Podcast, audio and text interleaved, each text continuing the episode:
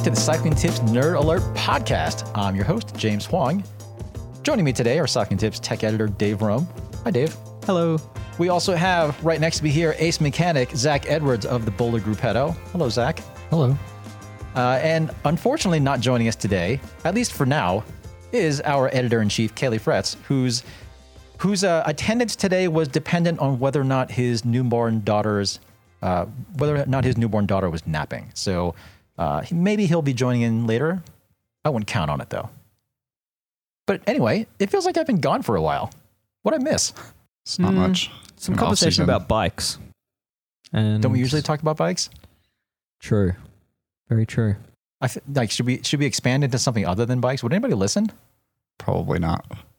Judging by the complaints uh, people are getting on their mo- 10 most favorite or 10 most loved products of the year for, for covering things such as such radically different things outside of cycling, such as favorite music and um, sparkling water in Abby's case, um, yeah, maybe we should just stick to bikes. I, I feel like this is one of those things where we don't want to get yelled at or we don't want to get comments from people telling us to stay in our lane. Mm. Is that right? It seems so. It seems so. Okay. Well, anyway, luckily for everyone listening to this right now, we are actually going to be talking about bikes. Uh, we have an excellent show for you today, as always, covering a wide range of tech topics, such as Bianchi's new Italian bike factory, whether or not you really need or want convertible geometry on your gravel bike, why the heck anyone would actually want to consider buying a derailleur hanger tool for your home workshop, whether tire brands should be printing recommended sealant amounts right on the tire, and then the triumphant return of our Ask a Mechanic segment, where we address our Velo Club members' burning questions about bicycle maintenance, repair, upgrades, and all things tech. Hmm. It's been a while since we had one of those. It has been. It has been. Well, I, I did take two weeks off, and like things were kind of weird. And anyway, we're back to the normal schedule, just in time to take a break over the holidays. So anyway, all right. First up, this Bianchi factory. So Bianchi has actually broken ground on a massive new 30,000 square meter or 325,000 square foot uh, phys- uh, facility in Treviglio, Italy, in the Bergamo region, just outside of Milan. Uh, this facility will serve as the company's new headquarters. It'll also house a company museum. Most interesting from a tech perspective, however, is that Bianchi plans to incorporate bike frame manufacturing here with capacity for up to a thousand bikes per day. Now, according to the article that was in Bicycle Retailer and Industry News about this, um, Bianchi didn't really say this explicitly, but based on quotes uh, by Bianchi president and owner Salvatore Grimaldi, it sounds like bike production will primarily be focused on carbon, not aluminum, which is not only noteworthy because carbon frame production has overwhelmingly been in, uh, been in Asia, but also because Bianchi has never produced carbon frames domestically in any sort of real volume. I feel like we've talked several times before in previous episodes about how some companies are starting to pull back from doing all their manufacturing in Asia, and this seems like a pretty big step in that direction. What do we think of this? Yeah, it's big investment. Um, I think they're they're saying it's over forty million euro investment for for the company. And it's a big number. It's a big number. Uh, but yeah, I think the whole trend of uh, reshoring is is becoming more and more common in the industry. Uh, I mean, we saw Ibis Cycles uh, invest in their own carbon facility recently. Uh, I'm sure there's plenty of other examples that I'm forgetting about. There's 3T, uh, and yeah, uh, there's there's quite a few brands that are, have announced plans, and I guess Bianchi's probably one of the larger ones that we've heard of to date. Probably the largest one that I can think of, anyway. Yeah, um, this idea of of reshoring. Well, there's a there's, I have a couple different thoughts on this, and we touched on a little bit of this in the regular weekly show. But this was being billed by Bianchi as a reshoring thing. But it is worth pointing out that Bianchi has never really made carbon frames in Italy Correct. before. Um, so it's kind of really just more a a start to making carbon frames in Italy. Um, a lot of people will probably speculate that this is something that's been brought up, brought about by a lot of the supply chain headaches uh, from the pandemic. However, I think it's important to note that this COVID pandemic, all things considered, is still fairly new. I mean, we're we're you know barely two years into it, and it strikes me that this sort of thing probably would have taken a lot more time than two years from start to from start to well from planning phase to actually breaking ground. So my guess is that Bianchi has been planning this for a while. I think so. I think it's there's a bit of a competitive advantage element here because when For you're sure. when you're a company like Bianchi with so much uh, history around the brand, and then you're manufacturing in Asia, it kind of makes your brand. I guess it opens you up to being a little bit generic, right? It kind of Yeah, takes away the, the passion of the brands. I think this, realistically, you know, it's like it's the same reason why Colnago still produces their C series in in Italy. Is that it? I think it helps sell them bikes, and I think this will let Bianchi maintain their high prices or even go higher end uh, in some Yeah. cases. I mean, I feel like because the last maybe decade or so, Bianchi, I feel like, it, I mean, they've still existed and still been making bikes, but they've kind of fell from the top of the list of bikes that people really want. They've At lost least their around luster, here. I think. Yeah, I think from especially on the high end side. Like, I'm not saying that their bikes have been bad, but they've definitely kind of fallen fallen from the top. And I think it would be really cool to see see them kind of make a comeback and kind of be competitive again and really make some awesome bikes. Yeah. Um, in other, you know, talking to other companies over the last few years that have been either bringing back domestic manufacturing or basing their businesses on domestic manufacturing in general.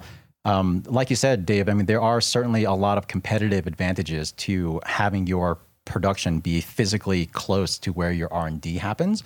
Um, and with Bianchi, I I do wonder what this means in terms of where they are going to go in terms of their market position. Like you said, Dave, I mean, it, it could be that they're going to move higher end.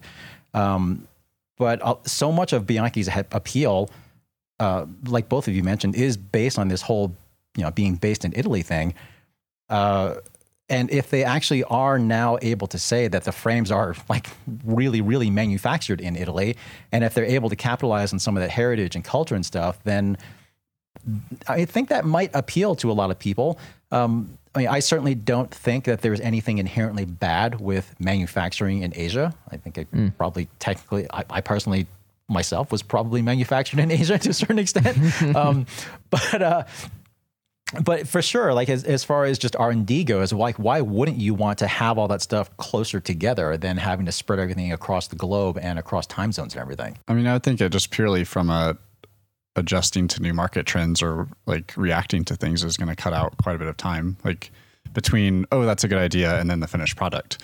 Like it's just going to cut a lot of that out rather than dealing with what the factory in Asia wants to do and time zones and shipping and everything. It's just like cuts out so much of that that'll. I mean, I would think that theoretically they could react to new trends a lot quicker. Um, I guess a big reason why all of these things have been manufactured in Taiwan and China to begin with historically has been because the labor costs have been so much lower than they would have been in North America or uh, Western Europe or something like that. But I mean, they also do carbon so good they, over there. Well, Like, they've been doing it for so long that they've been able to get so good at it. Um, but now, the way that the Taiwanese economy has come up and the way the Chinese economy in particular has come up, those labor costs aren't quite as low as they once were. So there are, I mean, they're still not on par with what we see in a lot of other, I guess, a lot of the, the Western world. But that competitive advantage price wise, I think, is not quite as appealing as it used to be. And I remember talking to uh, Tony Karklins, who uh, I guess previously was Orbea USA and then founded Allied Cycle Works here in the US. Um, but I remember talking to him not long after Allied, or after not too long after he kicked off the Allied brand, and he had mentioned that the idea that things are so much cheaper to make in Asia doesn't really apply anymore because even if the labor costs are still lower, there are all these other hidden costs that you don't always account for. Um, you know, you could have a problem with manufacturing that has to go through a revision. You've got all this scrap. You have all these time losses. You have all these shipping costs now that are totally amplified recently. So, I, I wonder. I wonder if Bianchi is able to, to do this without actually making their stuff much more expensive. I think that'll that'll be that, that remains to be seen, but I don't know if it's going to be that much more. Yeah, I mean, we are seeing like as China and, and Taiwan have become, um, you know, I guess truly uh, respected manufacturers of carbon fiber and their prices have gone up. Um, we are seeing some carbon manufacturers move to like Vietnam, for example. Like quite a few bikes, quite a few high end carbon bikes are now manufactured in Vietnam. For example, my my Ibis, my mountain bike, is made in Vietnam. Um, so I think there there are still low cost options, but then with that, there's risk, right? Like there's political instability in some of these countries, and and that is a big factor as to why these brands that can afford to want to have more control over their manufacturing. Um, so I think there's a lot of reasons here, uh, and I think cost is absolutely one of them. But I think really just owning your brand and owning your manufacturing is probably fundamentally what's behind this 40 million euro investment. Yeah, yeah, for sure.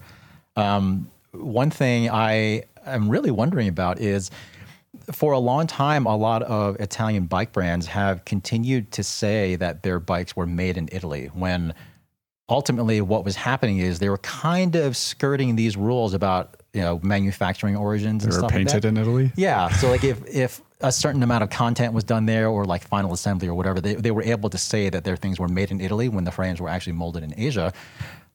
I wonder if actually this might kind of come and bite Bianchi in the butt a little bit now because if they've sort of been claiming on a bunch of bikes now that the bikes were made in Italy when they weren't really molded in Italy, like how much is that going to take away from the appeal now of the bikes actually being made in Italy? Like, are they really going to be able to tout that? I'm not really sure how many people were really unaware of that anyway. I think a lot of people aren't aware, and I think uh, memory is short. I think it won't take long for that for something like that to blow over. True. um, yeah, if if I'm being perfectly honest, I mean at the moment people, uh, not to not to mention names, but Pinarello is you know their their whole branding is based around people thinking that it's and it's a wholly Italian made frame, and you know it. There are elements that are made in Italy, and it's obviously a very unique design, and there's other reasons why it costs so much, but those frames are not. Yeah. So I think you know, I think yeah, Bianchi's probably not uh, not the one that uh, needs to be under fire here. True, true. Well, in any event, this is a pretty big development.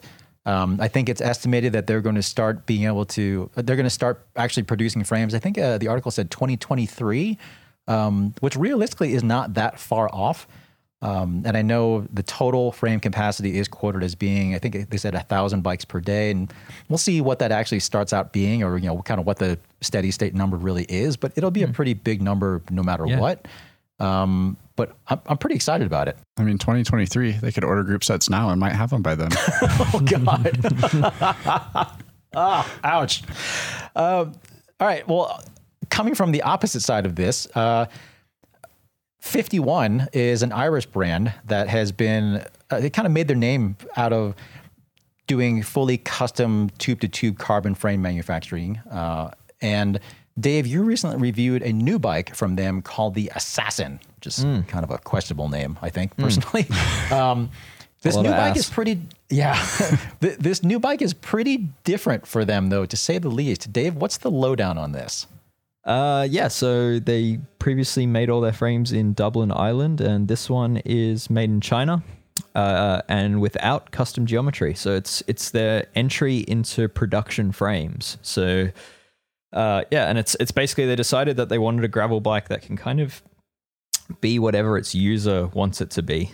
So they, um, the owner of the company, um, Aidan Duff, kind of referenced that some of the bigger brands like Specialized, uh, they have the market size to offer multiple gravel gravel bikes to sort of cover a broad spectrum of what gravel means to people. Uh, so these days, you might even have you know a bike packing bike. You'll have a, a fast race gravel bike, and there might be like sort of a middle ground, comfortable gravel bike. Um, and he said for a company their size, that's just not feasible to have all these different models. And from their point of view, it's like gravel's constantly changing. So why not have one bike that kind of can cover the broad spectrum and let the user decide what end of that spectrum they want the bike to be at and then have the ability to change it. And how big a spectrum are we talking about on this thing?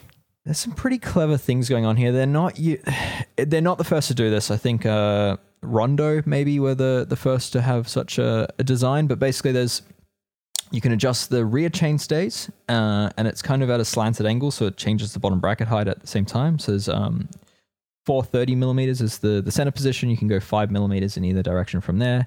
But then what's really interesting is the fork has a flip chip um, which changes the rake of the fork, but it also changes the height of the fork at the same time. So if you put it onto the the the lower trail setting, then the front end gets lower and the whole bike becomes more aggressive. Uh, and then in the long trail setting, the bike sits taller, so the head angle is slackened out. Uh, and and it's really interesting because you can actually change that front flip chip in like two minutes, and you don't even have to adjust the brake for it. So it's um it's it's quite a a cool idea, and you can really transform the bike, like make a noticeable difference to how the bike handles in in with yeah without even spending all that much time. Like it's, it's it was literally a you take the through axle out, you grab a 2.5 millimeter hex key, undo two bolts, flip the chips, put the wheel back in. Um, so yeah, it's it's a cool cool idea. I guess where I really like the bike is just that there's no proprietary or limiting elements to what you can fit to the bike. So you know you can put any drivetrain on it, you can put any uh, just about any crankset you want on it, uh, any stem, any seat post. So it just it's just a very open platform for making it what you want it to be. So would you say that it sounds like to you anyway? Um, it sounds like the the it was very quick to make those changes. Like, it sounds like you could even potentially do a trail side. Um, but were those changes in geometry tangible in your perspective? Yeah, I mean it, it's it's interesting because the the rear flip chip, like five millimeters in a rear chainstay, I can feel the difference, but it's subtle. And I think there are a lot of people out there that would make the change and perhaps not pick up on the differences. Uh, but for me, the the front fork flip chip, uh, it was making a quite a large difference to the trail figure and also to the ride height, and that has all sorts of other consequences. Uh, that was noticeable. Yeah, it, it certainly the bike went from like being this like kind of single track smasher where you felt like really confident sort of behind the rear behind the axle of the of the front wheel and sort of you know, really capable and confident on descents to being much more feeling like a almost like a cyclocross bike or or, or like your road going gravel bike. Um, so yeah, it, it did feel like two bikes in one. Okay. Um, well, as you mentioned, this this certainly isn't the first drop bar bike that we've seen with convertible geometry. I mean, you said Rondo certainly was if not the first, was certainly one of the first to do this.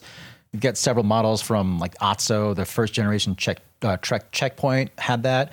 Um, newer bike like the Allied Echo, the Cervelo Aspero. Um, I mean, Canyon was doing this on their road bike like a decade ago. Yeah, yeah.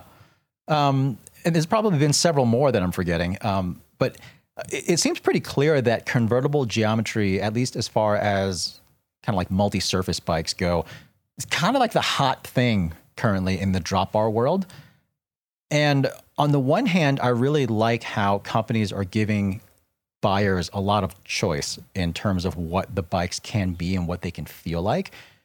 But part of me also wonders how much benefit there really is to the general population, how much people will really will really experiment with moving those things around. And if this is the sort of thing where because the gravel market has been so amorphous in in recent years, I wonder how much of this is just companies being unable to really get a handle or really identify what gravel wants to be, and then they're sort of just including everything all at once. Yes, I think I think it comes back to what I was what I was um, saying before, which is you know it's a small company and they kind of want to cover a broad spectrum for a lot of people. For me, I I liken it to mountain bikes because flip chips and mountain bikes is quite common. And personally, uh, on my last bike, I had it on a on a Trek Fuel EX, and I set the bike into the low and slack position and never changed it.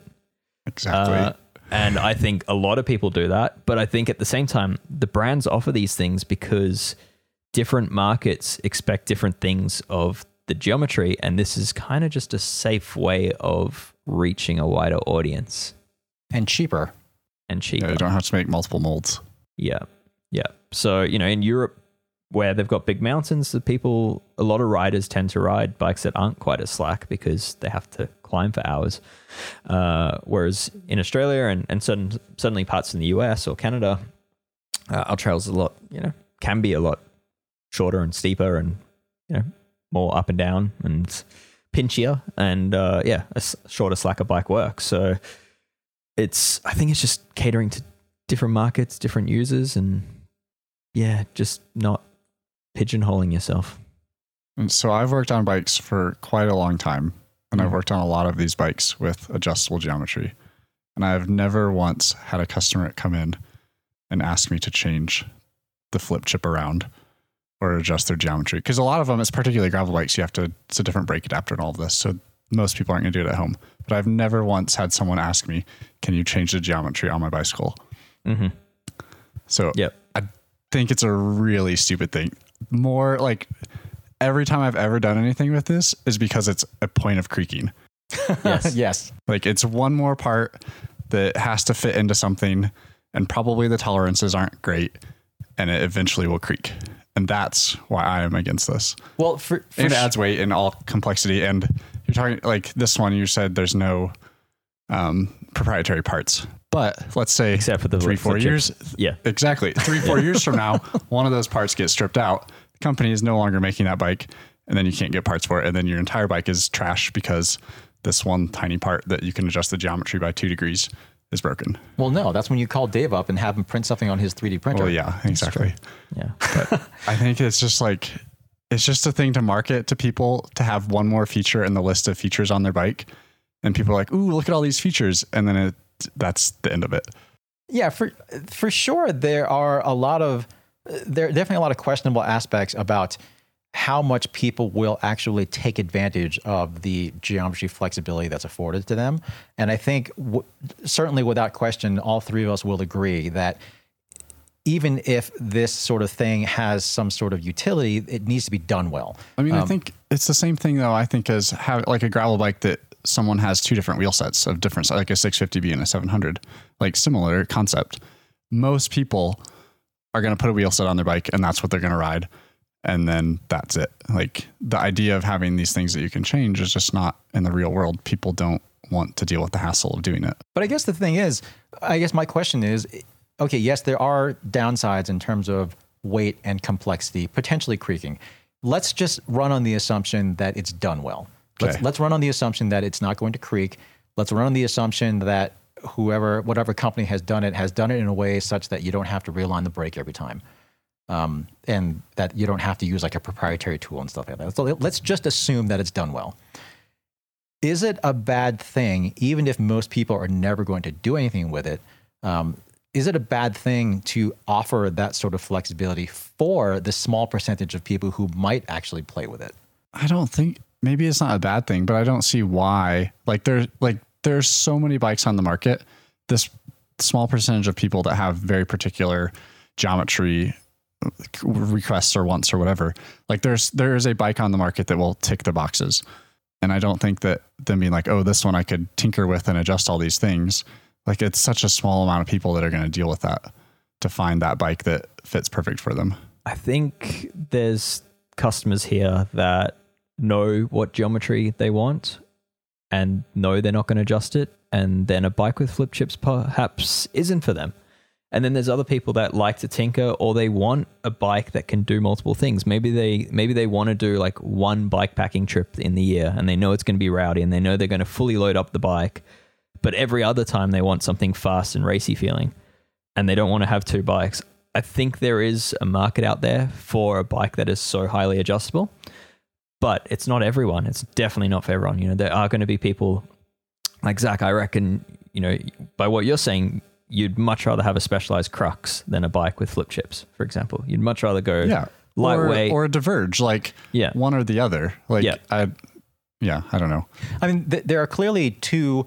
it's like a multi-tool like it gets Yeah. the job done but it never good sure. Right, right. I mean, there are obviously two opposing views on this because you have certainly a bunch of companies that are adding this, this to their bikes. Like Giant, for example, in their latest Revolt, they've added this feature, to, uh, added an adjustable drop. but is that their because giant wants to or is it because cervelo's done it and well, Canyon's- again, like don't- we don't- everyone just it- follows each other around and does the same Yeah. things It's hard to say, but but then again, on the other hand, you have a bike like the Trek Checkpoint, which is a huge, huge segment for them, and they've removed the adjustable dropout component from their bike. And again, I don't know if it's maybe it was the sort of thing where they were just able to take a bunch of weight and complexity out, and they deemed that more important. Personally, my guess is that the kind of stereotypical Trek customer probably is that person who is not going to want to mess around with their geometry as much as somebody else. Um, but my guess is that if someone is finds appeal in a smaller brand that offers that sort of level of adjustability, then my guess is that that person's also going to be more likely to tweak that than someone who is looking for like a mainstream brand that they can just buy off the shelf. I mean, I've, I've kind of just wish companies would just own like this is the geometry that we've created. It rides how we want it to ride for the bike for what it's designed for. Like companies do this all the time with other parts and products, and that's how they're reasoning for why they do it. Like a proprietary seat post shape. They're like, that's how we want the bike to ride, so that's the seat post you have to use. So why is geometry any different? Yeah, I think I think in gravel it's it's an element of brands playing it safe because the sport or the discipline is changing so rapidly and it's so it's so location dependent. Yeah. Right? Like, you know, gravel for me is very different to gravel and boulder because I don't actually have nice gravel roads around here. I just have like rocky fire trail that is best done on a mountain bike. Uh, and I think by offering this adjustable geometry, you're just you're I guess it's playing it safe in that you can kind of cater to every customer, regardless of whether they want to put like a 700 by 32 tire or a 700 by 45 tire. And when you're talking about that difference of a tire, set geometry changes hugely based on the tire you put it on. So I think this is kind of a way of just, I guess, countering that. So it can be a bike that can kind of be whatever you want it to be and still handle roughly right. Like I totally get all of that. And you understand what the differences in geometry and trail and all of these things mm. mean and what they do. I just don't think 99% of bicycle buyers no. have no idea what trail even is, let alone what it does and how it affects yeah. a bicycle. Yeah. So I think you're just. Well, well, maybe they should watch the video that we just posted on YouTube the other day, Zach. Exact plug. But, uh, yeah, I mean, I, I, Zach, I, I, get what you're saying. And if we look at the mountain bike world, I think there are certainly some indications of how this sort of thing can and should be done. Like if you look at Rocky Mountain, they used to have this system called Ride Nine, which were basically two kind of like like two flip chips that were nested together in one end of the shock mount where the where the seat stays came in, and it gave you nine different options for for leverage rate and spring curve and all this. Like it was, it was which way, I, it was way too much. Which is like, yeah, people don't know what any of that does though. That's well, the right, thing. Right, and, the, and but the problem that they, so they wanted to offer all that stuff, and what they found out and what they have now done on later models is they have reduced the number of variables. So it does seem to me like there probably is some reasonable amount of, just, of adjustability that can be offered to people, but it probably also is the case that you shouldn't offer too much adjustability because even people who are pretty savvy in that sort of thing can get overwhelmed with all the different possibilities. And then you make a worse bicycle because you've adjusted too many things too many right. different ways, and, and all you forget sudden, what happened. Then all of a sudden it rides terribly. Right. Yeah. Right. Yeah. Well, so. either way, as I said, this is clearly a thing. My guess is mm. that we are going to continue to see more of it and not less of it. So this is certainly a trend that we will continue to keep an eye on. So we'll see what happens here. Um, one thing that I am hopeful, anyway, that we can come to a little bit more agreement with is uh, it's pertaining to a JRA column that I'm just finishing up that hopefully will be published maybe by the time this podcast goes live. Um, but it's the idea that with tubeless tires, be it road, gravel, mountain, whatever, um, it's the idea that there should be a lot less guesswork in terms of how much sealant should go with a particular tire. Um, and it's I, I'm basically proposing that tire brands print right on the tire itself a suggested amount of sealant that should be used with the tire. Because up to this point, I think I think we can all agree that tubeless is very widely accepted in the mountain bike world. Um, not quite as much in gravel, although, I, although I'd say it's kind of more common than not. Uh, certainly a lot of resistance on the road. But um, point being, if there is even, well, if the industry, if the bike industry is going to be putting so much work and money and effort into advancing the whole tubeless thing, why wouldn't they want to just make it easy for people in like every possible way? I feel like tubeless amounts though is like the smallest issue of tubeless. It, well, there are a lot of issues with tubeless for sure, but again, like, why wouldn't you do everything possible to just mean, make everything? Like we were just easier? talking about, though, like where you ride versus where we ride is completely different. Like people around here, I would say for the most part, want more sealant because we have a lot of thorns and it's really dry, so the sealant dries out faster. So people want to run extra sealant because it's just like marginal weight gain, and then they don't have to deal with it. And then, like, if you're a World Cup racer, you're going to run the minimum amount possible because you want to save every gram possible. But and it only needs to last a day. Yeah, and it only has to last a day. Exactly. Like, yeah. So, I mean, maybe like a ballpark recommendation, but mm. I would rather see everyone figure out tubeless tape before how much sealant goes in every Oh, fu- tire. Funny you should mention tubeless tape because that's a subject for another JRA column that I'm working on right now. Yeah. um, oh, I get your point, Zach, and that is something that a lot of tire brands that I spoke to mentioned already. Um, but my issue right now is that nearly every tire brand that I talked to seemed pretty comfortable with deferring almost completely to sealant brands as far as recommending how much sealant to put in the tire. Um, but the issue there is when you look at the sealant brands and look at the sort of information that they have, even they are extremely vague in terms of how much sealant you're supposed Yeah, to put in the tires. the tire company wants to let it be the sealant's problem, and the sealant company wants to let it be the tire's problem. Exactly. Nobody wants to be responsible. So the one exception that I found to this is that um, Bontrager was very helpful in the sense that um, right on the product webpage for every single tubeless compatible tire that they have, they have a specific recommendation for how much sealant they say should go in that tire. And granted, they're also quite explicit in saying that um, this is the recommended amount for their own Bontrager sealant. Um, but I think that should be expected, certainly. But most brands out there, most certain, certainly most bigger brands anyway, they have their own brands of sealant anyway. Um, so yes, while there are vari- variations in terms of how much sealant you will use per a, a particular make and model of sealant, in my experience, the biggest variation has come has has been due to the type of casing that's on there, like a challenge or like a compass tire or even like a lot of the WTB stuff. Those casings have always been much more porous and much harder to seal. So I've always had to run more sealant in those. And then you have other brands like I don't know, like Goodyear and American Classic and um, I think even Conti up until the most recent generation. I think those This is like tubulars. Some tubulars, the base tape soaks up more glue than others. yeah yeah. It's an art. but it is an art but it, it it's not i don't feel like it's an art that people should kind of have to learn over time or kind of like guess at like if the main variable in terms of how much sealant is required for a tire for for average conditions if the main variable is how much surface area there is in the inside of the casing and how porous that casing is isn't the tire brand best equipped to figure that out You would think so. I mean, I would just like put a number on and err on the high side. Like it can't be that hard. Yeah. yeah I mean, you you touched on this, but there is quite a bit of variance in the sealants themselves. Like you know, some of these sealants foam up, so you're you're effectively getting half the amount for a given volume. Um, but yes, Zach. So, if let's say theoretically companies put sealant amounts on all of their tires and everything, Mm. would people listen to it? Because there are also pressure recommendations on the tire nobody listens to. i i, I agree I, I agree there's So it would be like, oh, this is you don't want that. Like you want to go between this range because they're whatever.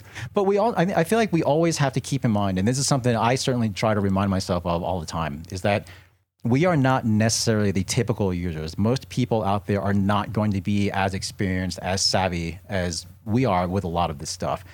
So if someone is fairly new to the tubeless thing, Then they're going to take it to the bike shop.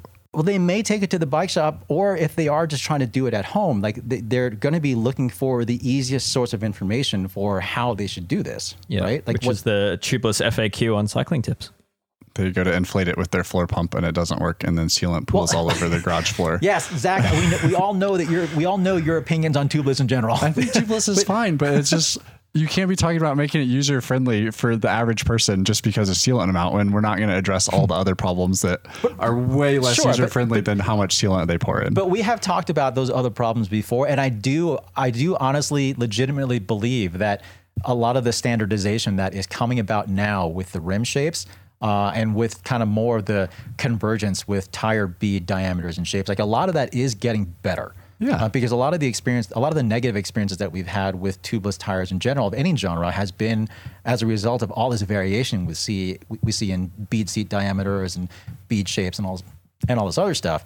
So again, if you if you run on the assumption that that aspect is getting better, which to me it does seem like it is, then again, if this is the direction that the bicycle industry is going to be going in overall, why wouldn't you want to make every aspect of it as simple as possible? Yeah, yeah, I- for sure. I, I think yeah, there is definitely room to do this, but I think there's also issues, and I, I kind of see a day where, like, I recently bought a new dishwasher, and when you're shopping dishwashers, they all have like these partnered detergents. most of them, like in Australia, it's Finish. Like most of these brands recommend Finish, and there's like a Finish sticker on your dishwasher saying like, you know, this is the recommended uh, detergent. And Did you buy the recommended stuff? I've only no, I've actually already used the wrong stuff. Um, And your Yeah. dishwasher Warranty exploded. and I'm not listening to the tire pressure on my tire. But um, yeah, but I think there's probably room for the tire industry to go this way, where we'll probably see a day where they have a suggested amount of tire sealant for a tire, and they specify which sealant it is. I think that's probably where this will head if they do go the route of adding tire sealant recommendations. All right. Well, I feel like we can debate this topic back and forth a fair bit. Um, but I think overall, I mean, it, does it seem like it's like overall a good a good idea for people? Why not Yes. put one more metric on packaging? Yeah, as long like, as it's clear between uh, milliliters and psi, so people aren't putting 80 psi Oh, into God. mountain bike tires. Wow. Oh, I didn't even think about that. Okay. Uh, yee. All right. Anyway. All right, Dave, we're going to turn back to you because you recently published an update of a pretty big comparison article where you evaluated uh, you evaluated a whole bunch of different derailleur hanger alignment tools. Uh, which ones did you test this time around, and which ones were the standouts, and why? Uh, tested a bunch of them from Abbey, Park Tool, Unior, uh, a couple from AliExpress, well, one from AliExpress, uh, the one sold by Wiggle, which is also sold by Super B, a few other ones. Uh, Wolf Tooth was an outlier; their design's completely different. Um, but yeah, it's I guess the the the why the tool's important um, is. Sorry, was that your question? Well, I was just saying, like, we're going to get to why for sure. Oh, but which okay. ones? Which were the standouts, and why were why mean, why did they stand out? I saw, I saw the headline. I didn't even have to read the article, and I knew which one would win. You knew. well, Yeah. the problem the problem with the the one I picked is there's some unhappy people that I didn't actually include the six hundred dollar unobtainium tool from No one's gonna uh, buy that Efficient one. Velo. and it's too Um, heavy, anyways. Yeah, so there are a few mechanics that are like, oh, you really needed to compare. I wanted to know how much better it was over the Abbey. Um, but yeah, it's Abbey Bike Tools did take the win, uh, and it comes down to precision. So theirs basically has zero uh, free play in it. So yeah, when you're adjusting, say, a 12 or 13 speed group set, you need to be quite precise in how well that hanger's aligned. And a lot of these cheaper tools actually have quite a lot of free play in them. So as you're using the tool, they kind of have a bit of you know, one to two millimeters of variance as you measure as you're trying to measure. Uh, so that can actually throw off your measurement by quite a bit. Um, whereas the Abbey was basically the only tool that I tested that had no free movement.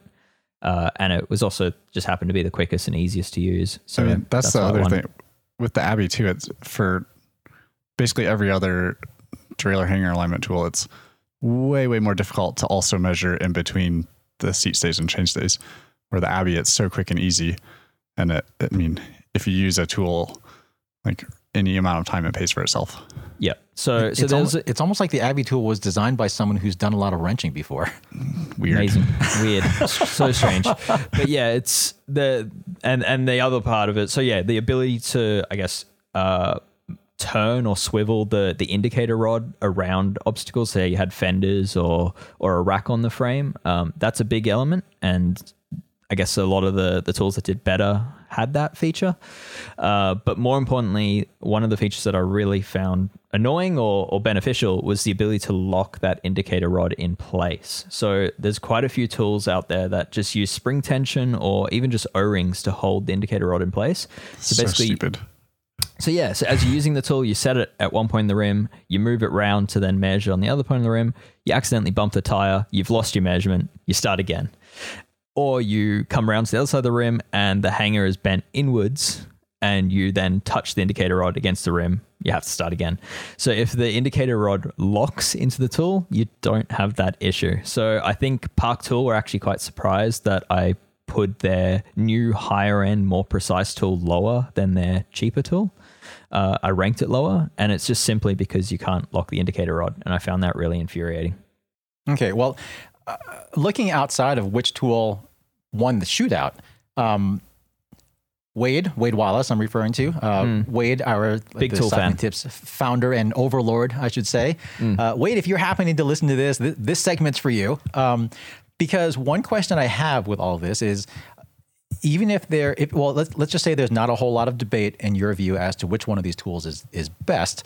Um, how much utility are these tools, or how much utility is there for tools like this outside of a shop setting? Like how many, how many home mechanics really are going to be using something like this, and how important is it to actually have one? Basically, what I'm actually, what, basically what I'm asking is, how can you justify the time that you spent in, in writing and, and researching and testing all this stuff, Dave? because Google tells me people are interested. But also, um, uh, I think the reality is is that this tool is far more important than people realize. And for people doing their own work at home and not really going into bike shops for any of their repair work and don't have this tool, uh, most likely are running compromise shifting that they're unaware of. Um, and I think the reality is is that especially older rim brake bikes uh, that were running say 10 or 11 speed shifting, the the hangers on those were actually often quite weak and quite thin, uh, and it really didn't take much to bend them. And typically out of the box they'll bent already. Uh, and those anything with say 10 speed or more really becomes quite sensitive to hanger alignment. And a tool of, like this is extremely beneficial, and it doesn't take much to then need it again. All it takes is someone to rest their bike against yours wrongly at the cafe, or for you to put your bike in the car and accidentally put a bag on top of the, the derailleur, you're going to need one of these tools. I would say if you're going to have one of these at home and you have an 11 or 12 speed bike that things have to be very precise, Hmm. mo- like the cheaper tools will work. And if you crash and your derailleur hanger is visibly bent, it will be easier to get it straightened. But if you're just having a shifting issue, it is not worth buying not the nice one because the tools have so much play that I could have I could have a hanger that's slightly tweaked. The bike's having a shifting issue, and I use the let's say the park one that has quite a bit of play in it, Mhm. and it could show up perfectly straight with within that tool's tolerance. But then I put the Abbey one on it, and it's way out of whack. Mm. And then you use the Abbey, and it straightens, and then it actually improves the shifting. Where the park, like if you bought the, I mean, it's what like forty dollars or something, which is more what someone at home would probably buy Yeah. but I think, my opinion, it's not worth it. Like I would rather just go pay a shop. To fix it, or buy the hundred and eighty-five dollar Abbey tool. The reality is, though, a lot of shops that you take your bike to will probably be using that park tool that you're talking about. yeah, that's. I mean, also also a whole nother conversation. But Be- because I guess the issue here is that as we have packed more and more sprockets onto those cassettes, and as as drivetrains have required more and more precision in how they are set up and adjusted, it's more important than ever to make sure that the the foundation for where a lot of these parts are mounted is where it's supposed to be in terms of alignment and that sort of thing, right? like the Yes. derailleur can only work so well. Like it's it's going to do the same thing regardless. But if it's bolted to something that's not also straight and aligned and everything, the derailleur, you, it can't you can't expect it to work at all. Yeah.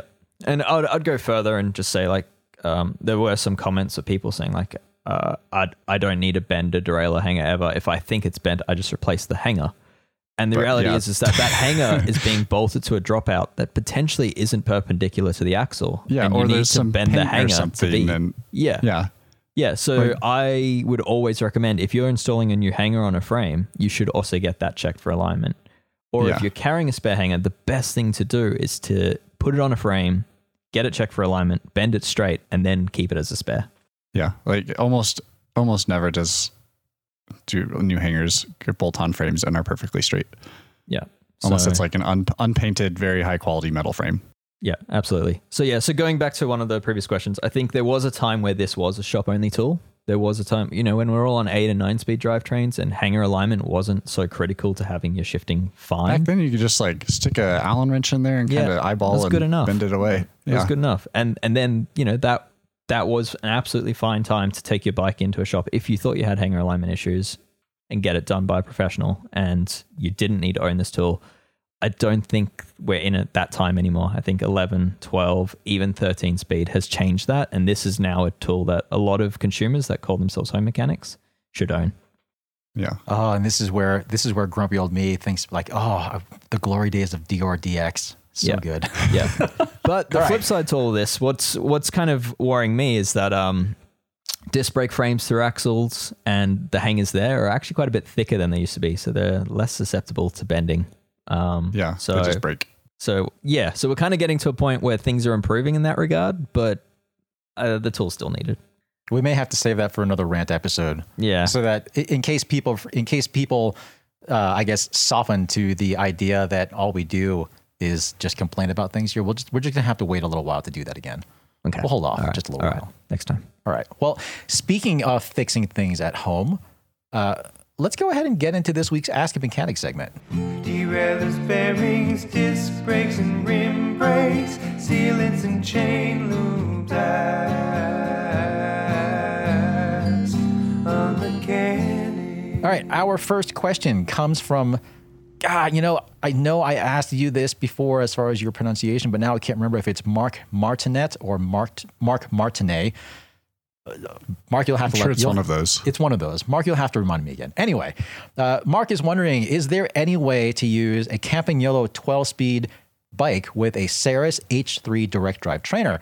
He said it's not something that's supported by Saris, but specifically the Campagnolo uh, 13 speed or the Campagnolo 12 speed free hub body. Um, and his searching online points to no, supposedly. Uh, he's wondering: Is there something that would allow this? And the reason why he's asking is because he currently has a 10 speed SRAM mechanical group set that is getting pretty old. He would like to stay with mechanical shifting, but his one bike, uh, currently a disc brake Alchemy Atlas, is using a cobbled together mechanical disc setup in part due to the part shortage.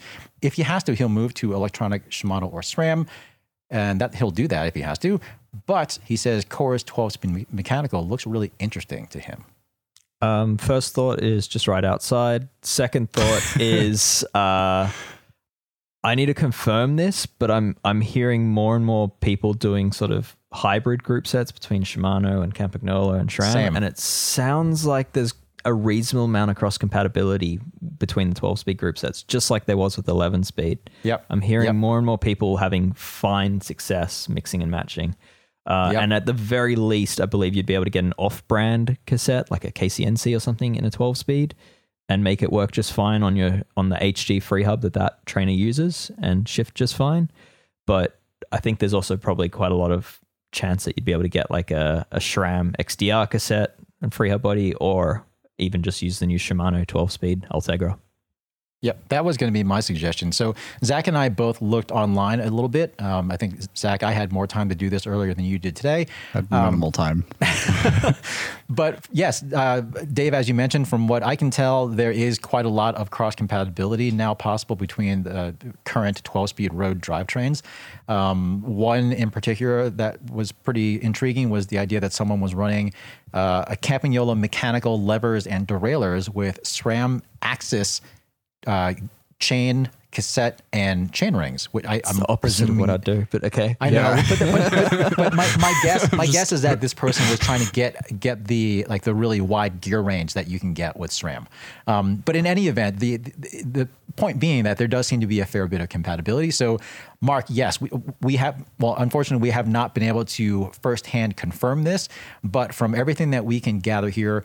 Uh, and particularly since you are using this on a home trainer setup, it does sound like you will be able to put a Shimano 12 speed is for indoor, probably an Ultegra cassette uh, on your Saris H3 trainer and be able to run a Chorus 12 speed mechanical bike on that trainer. Yeah. That's what it sounds like to us. I mean, I would say do not let your trainer influence your group set decision buying. Like if you want Campy Chorus, then buy it and then figure the trainer out later. I wouldn't I wouldn't buy a specific bike just so that it works on your trainer unless all you do is ride the trainer. Yep, And then fair. in which case you probably already have a dedicated trainer bike. Yep. Um, moving on, Mike Shields has a question about gravel stuff. Uh, so we've been talking a lot about gravel uh, foam inserts, for, uh, foam tire inserts for gravel bikes. Mike is wondering what made us seem to settle definitively on Cushcore versus the others. Um, Mike, I just want to chime in. I, I I should probably make it clear that we haven't necessarily settled on Cushcore being like the absolute, absolute best overall for everything. Um, but it is very good and offers some advantages over other stuff out there. It also seems the least pool nudie, pool noodly esque. It's Like the it's- most it's- it's specifically like it's- designed for the task. Yeah, it's like actually foam that's designed to go in a tire, not like you would go to the hardware store or the, I don't know, store and buy a pool noodle and cut it up and stick it in your tire. Yeah. Um, so yeah, so we, we haven't necessarily specific chosen chosen that one as the absolute best. So another one that uh, I would say comes a very close second right now is is uh, from I think they're UK based uh, uh, company called Rimpact. So that company uses a, a, similar sort of triangular shape, and that also offers pretty similar casing support. Um, but Dave, I think you'll agree with me on this. The reason why uh, most of us have gravitated toward an insert like that or with that sort of cross section is because it does offer not only good rim protection and flat protection, that sort of thing, but it also offers really good tire casing support at very low pressures. Exactly. Uh, and that's why Yeah. it stands out to us. Yeah. So like the whole uh, idea of the tire insert is that it lets you run lower pressure, but the downside to running lower pressure is you lose that support or that stiffness through the casing. And yeah, the the Cushcore assists with that. So you're not just I- trading one thing off for another. Can I play devil's advocate? Of course. Please. Don't you always? Why not run a tire with a thicker casing to have the support? Uh, because it kind of takes away from the the ride quality I feel like because hmm. the thing that I like about a foam tire insert with a softer tire is because you do get the suppleness and the ride quality and traction benefits of having a softer casing and being able to run that at a lower pressure but you don't also have the the the risk of destroying your rim so anyway, Mike, that that is why that's why we've gravitated toward those. So it's it we are definitely not saying hundred percent. I mean, it may still end up this way after I finish the testing, but uh, we're not saying for sure Cushcore is the absolute absolute best. But yeah, I mean, I do like the the casing support. Yeah, That's the- that's and, the and there's also a big element of it's it's what you want out of it as well. If if you just simply want to drop a few psi and never feel like you're going to damage your rims, there are other options. It's just depends whether you want the whole package or just one feature or one benefit. Moving on, uh, Dave. This one is this one's queued up perfectly for you. This one comes up from David Lee. Uh, David's work, uh, his work, uh, his company apparently just gave him a gift voucher for a hundred US, uh, hundred Australian dollars uh, to a local tool shop of all people. Very interesting. He said he has most of the basic cycling related tools he thinks, but he's keen to hear any suggestions we might have to add to the toolbox. He also has to point out that he also wants to point out that it's not a firm hundred dollar budget. What do you think Um, he should buy, Dave? I, I would put it towards a thousand dollar gift voucher.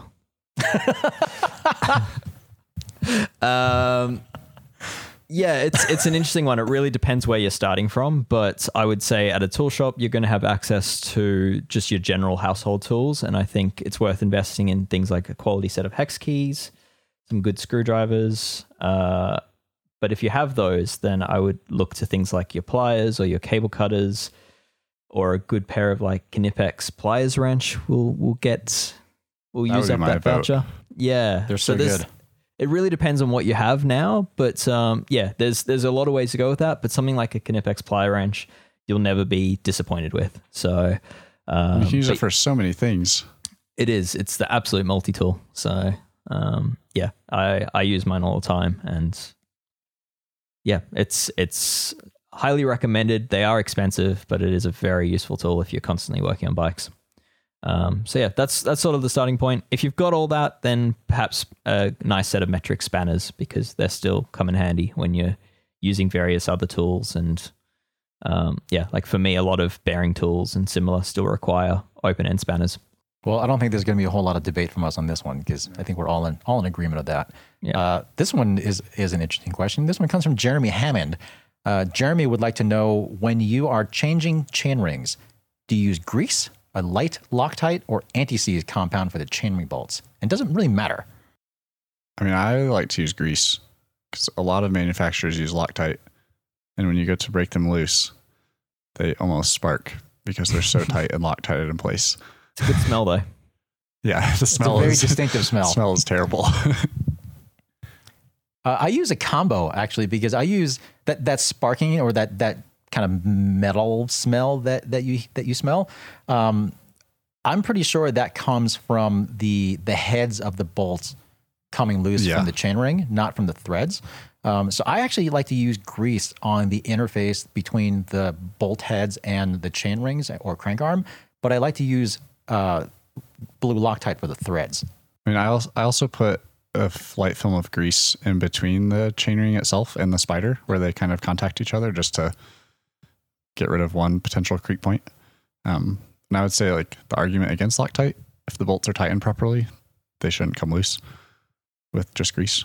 But if the bolts are tightened properly. yeah, Yeah, uh, yeah. but, I, gre- I'm, but grease on the heads and, and Loctite on the threads is, I think, pretty Yeah. safe. yeah, I, and definitely use a light Loctite, like a blue kind of Loctite. Yeah. but um, Yes. not- regardless though, use something. Something's better than nothing. Yes. Yeah. But definitely not definitely not green or red. Uh, all right. This one, I think this is a pretty straightforward answer here. Michael Gwynn. Uh, Michael's got a, an Ultegra. He's got an Ultegra 8000 Di2 set up. He's thinking about switching to 105 7000 cranks in 160 millimeter length. Um, he said he's fairly sure he can just swap out the cranks without any other issues, but he just wanted to double check. Is there going to be any issue with the front derailleur? Mm, no. I I'm those are both sure 11 speed, right? that both uh, they Eight are thousand is 11 speed. Seven thousand, I believe, is also. Yep. Yep. I mean, that should be as straightforward as can be. Yeah. same brand, basically just the same, uh, same geometry for the crank. I mean, you should be, that should be as straightforward a swap as there could possibly be, unless you are, unless you're changing chainring sizes. But unless you're changing chainring sizes, my guess is that you shouldn't even have to adjust the front derailleur afterward. It should be as can- as easy as could be. you can even reuse your left crank arm. You could even reuse your left crank arm, correct? All right, that was an easy one. Um, this one is more interesting. This one comes from Andrew Tauro. Uh, how much should I be concerned riding a stainless steel, specifically Columbus XCR, frame on the West Coast in the wintertime? He said he's ridden in the rain plenty of times, but he's losing sleep over it rusting, even though in theory it can't. Uh, he has to wait a month to get it serviced, so he's wondering what he can proactively do after riding in the rain, wet roads, or washing it. I mean, I'm not an expert on metal, but I feel like stainless is already better than normal steel. And I Um, would say wash your bike regularly, and then also have the inside. Uh, what's it called? The Frame saver, frame savered. JP Have- Weigel. Yeah, have your bike frame savered just to be safe. Uh, and there's usually a drain hole in the bottom bracket. Uh, so if that's not already open, then just um, presumably if you're running a Columbus XCR frame, it probably has an under bottom bracket cable guide. Um, if there isn't already a drain hole, pull that bolt and just let whatever fluid dribble out of there. Um, but anyway, uh, kind of more to the point, I did some looking into this a little bit. Even if you go on the assumption that that uh, that the XCR tubing itself is stainless and mostly impervious to corrosion, keep in mind that you also have to put those tubes together somehow. So, Andrew, I don't know exactly what frame you are running, and I don't know if it's TIG welded or brazed or whatever. Um, but um, the brazing material may not be totally corrosion proof. The welding rods that are used in that frame may not be corrosion proof. If it's lugged, the lugs themselves almost certainly are not stainless. So, I mean, if they're if those are painted, that's something to keep in mind.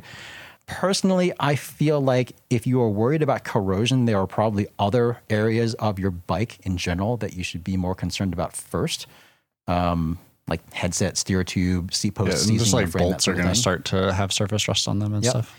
But if you are worried about the frame, what I would recommend is contacting your frame manufacturer. If it's Columbus XCR, it's probably some smaller, some smaller outfit.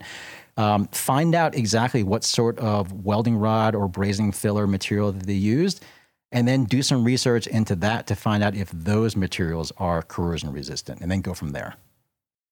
That's where I would go. Yeah. Anyway. I mean, I would say, particularly in the winter when the roads are nasty and stuff, I would just wash your bike regularly to keep any of that nastiness off of the bicycle rather than just letting it sit there and kind of Or go. or even if you're just riding it indoors, do the same. yeah. Right. Or uh, if you have room for them, run fenders. Fenders are amazing. Just they keep so much of the stuff off your bike. Um, all right, last question, and then we will wrap for the week. This one comes from Mike Connell. It's about uh, bike packing and maintenance. Um, back when he was running tubed tires, he always packed an extra tube. But now that he's running tubeless, he is wondering. Um, well, he first he's saying he's assuming he probably should practice uh, tire repair before he goes on a trip. Um, he's also wondering uh, well, he's also assumed that he needs a strong enough pump to properly seat a tire in case he has to repair something. But uh, I guess what's our opinion on sealant and plugs? And sh- I guess can he assume because it's light gravel conditions that a puncture is unlikely? And basically, he's asking what he should do to be prepared. I mean, I think we've talked about this a bit before, but I We would have. definitely, But clearly, people are still wondering the same yeah, question. definitely recommend plugs for tubeless. They're amazing. They're great. Not the little bacon strips, but like Dynaplug, Dynaplug. or the Stan's Dart. Both of those are kind of head and shoulders above the rest. But I would also still bring tubes because sometimes you just need to throw a tube in. And a patch kit in case you Yeah. in case you don't want to carry more than one tube. Yep. Um, prevention is key as well. So run tires that aren't stupidly thin, um, that are suitable for Yeah. the purpose. Um, make sure you've got them with the correct amount of fresh sealant inside, which won't be Oh, listed Dave, on the side of your tire. Um, and uh, that is a huge start. And then, yeah, um, what Zach said, plugs. I would also take a small bottle of sealant just in case you have a puncture. You're, you're able to plug it, but say your sealant in the meantime has come out of the tire, or you've find that you don't have enough of it. You can always top up the sealant, Yeah. and then failing all that, you move to the tube.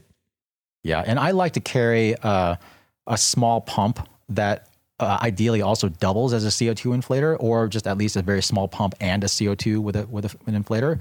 Um, just because that CO2, even though it's not recommended for use with sealant necessarily, it does often still come in handy. There are times when you just way don't have an option. Um, I would also recommend a uh, a small valve core tool because you can like they're basically weigh nothing and they take up no room, especially the little plastic ones that are often kind of just free or just laying around somewhere. Um, those two things can be really helpful too because you can use that valve core remover and those little bottles bottles of sealant to put sealant in your tire. Um, and then you can use the CO2 to start. And then if you have to top things off or if you have another flat, you can use that pump. It's just always good to be prepared. And then even if you carry all that stuff with you, it's still not that big of a kit. Yeah, and Yeah. if you bring all of it with you, you're almost guaranteed to not have a flat. Yes. That's yes. true. Bring an umbrella too, just to make sure it doesn't rain. All right. Well, with that, we are going to wrap up this week's episode of the Cycling Tips Nerd Alert podcast. Thanks as always for listening. Uh, if you haven't already, please consider giving us a rating or review on iTunes because it does help a lot of people find this show, which helps us quite a bit. Uh, you may or may not have noticed that we have no ads on this podcast, and that is not because people have not asked us about it. Uh, it- it's a conscious choice. So we have just elected to just keep this show ad free, but it does help it does help us to have as many people listening to it as possible. Uh, so if you have not already done so, make sure you please subscribe using whatever podcast service you use. And most of all, please tell your buddies about Nerd Alert because we just like having more people listen to the show. We like talking to more people. So with that, we will see you next time. Pretty sure at this point, uh, this this podcast episode should be landing on Monday, and I believe we are going to be taking a little bit of a break over the holidays. So you may have to do you may have to do without Nerd Alert for a week or two, but uh, to be determined. Maybe finally. we could But do one of these from like a ski chair lift. We could potentially, That seems like a fun holiday activity. or just not. I'll, I'll be on a No, I chairlift next week. Yeah, no snow around, but yeah, Right, right. Well, yeah, you'll can go do it with a bike, and we can yeah, we can we can call in. sounds good. anyway, thanks again for listening. We will see you next time.